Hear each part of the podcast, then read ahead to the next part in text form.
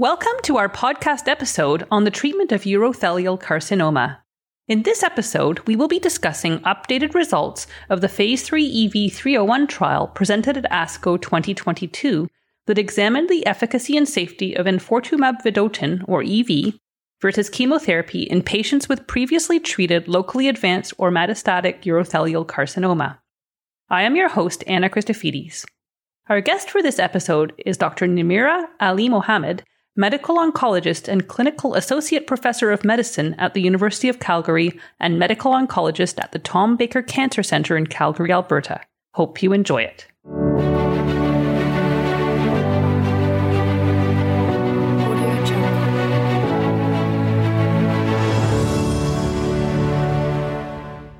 So, hello, listeners, and a big welcome to Dr. Alimohamed, who has joined us from the Tom Baker Cancer Center in Calgary, Alberta. So, welcome, Dr. Alimohamed. Thank you for having me. So, at the recent ASCO 2022, there were updated results of the pivotal EV301 trial that were presented. So, I'm just wondering to start if you can highlight those results for us. So, at this year's ASCO, by poster presentation, updated analysis of the EV301 study was presented. So, to remind everyone, this was a pivotal study looking at enfortumab vedotin versus chemotherapy in patients with previously treated advanced urothelial carcinoma. So this was really a trial that was done in the third line treatment setting. Patients had received prior platinum based chemotherapy and they had progressed on immunotherapy. Patients were randomized to receive enfortumab vedotin, which is delivered intravenously day 1, 8, and 15 of every 28 day cycle, versus pre-selected chemotherapy. So either docetaxel, paclitaxel, or vinflunine, and that was given once every three weeks. What we saw earlier data was based on the interim analysis. The data cutoff date from that was July 2020, and that was when 285 events had occurred. The data at that time was very promising. We saw a significant benefit in terms of progression-free survival and overall survival for vedotin compared to chemotherapy. What was presented at this year's ASCO was the updated efficacy and safety information over a median follow up period of approximately two years. Basically, to summarize the results, is that we saw the median overall survival benefit was maintained even with long term follow up. So the median overall survival with enfortumab vedotin in this patient population was 12.9 months compared to 8.9 months with chemotherapy, with a significant hazard ratio of approximately 0.70.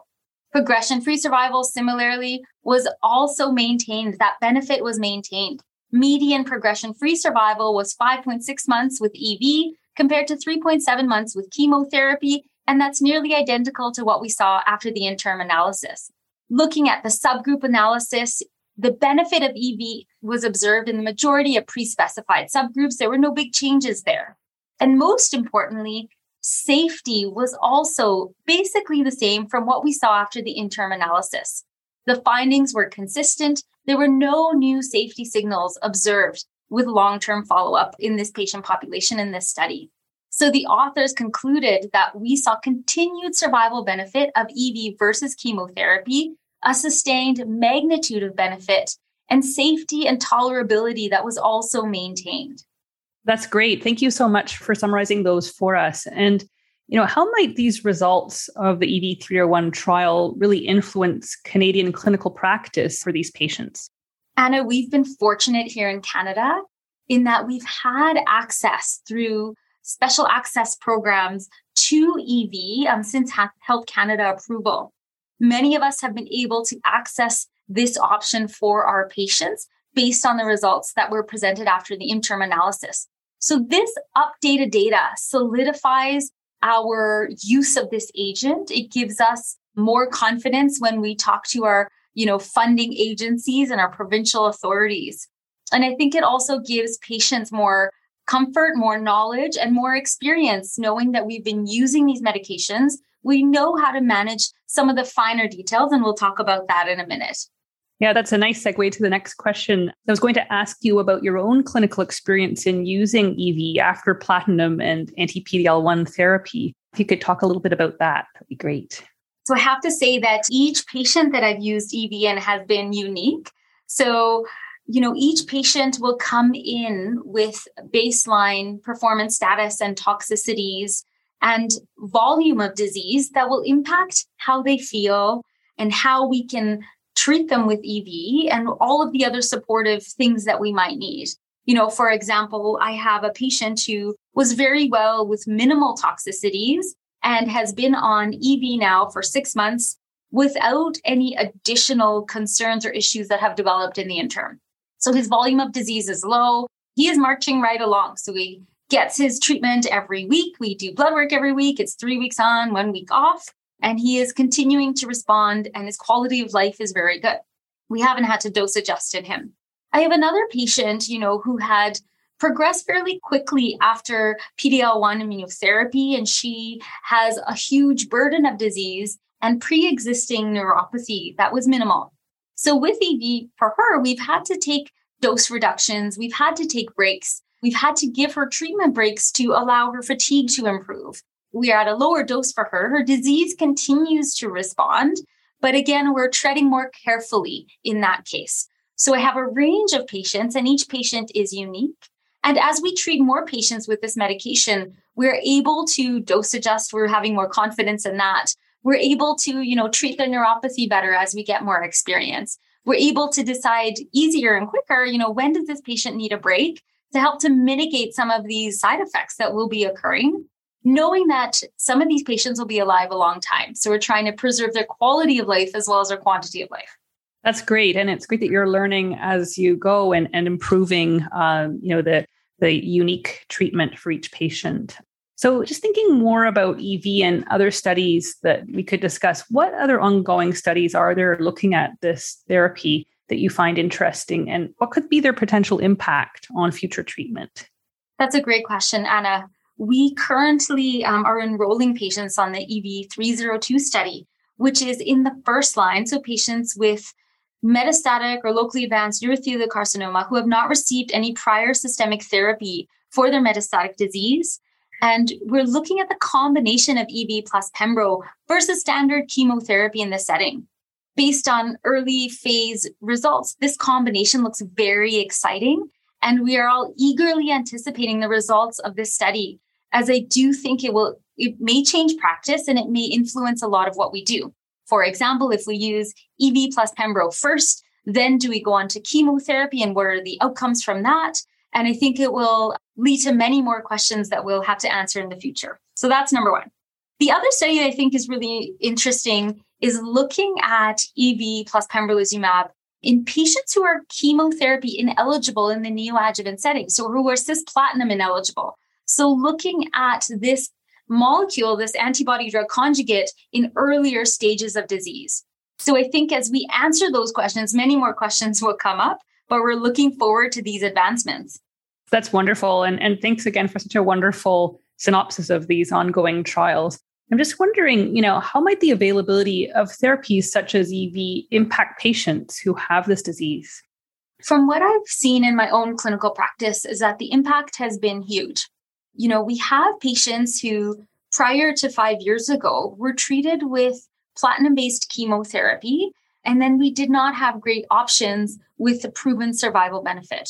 Then came along pembrolizumab, which shown a benefit in the second line setting. And we also have maintenance of avelumab now. And we all now have enfortumab vedotin in the third line setting, so post immunotherapy. This means patients are living longer. And it'll also mean that they'll be around to experience the benefit of other new developments that might be coming down the road. You know, for example, we have the option of erdafitinib, which is an oral targeted therapy and so that's another novel agent. And I think that as we have patients who are living longer, they're able to, you know, maximize the benefits of all of these lines of therapy. And we're extending our overall survival for these patients. Well, that's a really hopeful message for sure. And so thinking into the future, what do you see as really the key unmet needs for these patients? Anna, that's another really great question. You know, I think there's two that I want to highlight. One is precision oncology. So we know that ideally we should be doing molecular testing. So checking all our advanced urothelial carcinoma patients for FGFR mutations because we have an option if they do have a pre-specified mutation or fusion. we don't have, you know, universal access to the testing and it's quite expensive if, if patients want to pay for it. Um, and I think as we move into the future, we need to think about how do we get the best treatment at the best time for that patient. So we need to think about that more as how do we increase the accessibility for this testing to patients? And then the second area that I hope we make some impact on in the near future is variant histologies.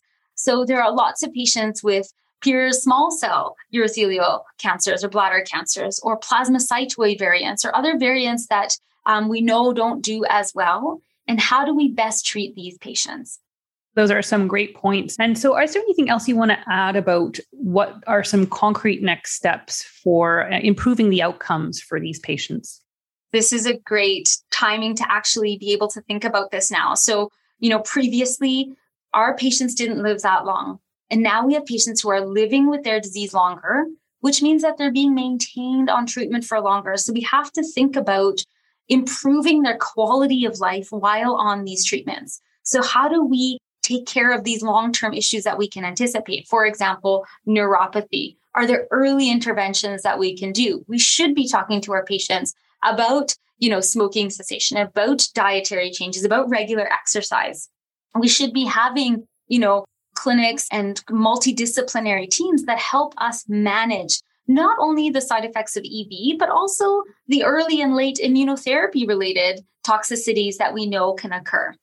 The other issue that I think is really important is looking at the caregivers. So we know that caregivers of our patients with advanced urothelial carcinoma experience a high degree of distress and burnout.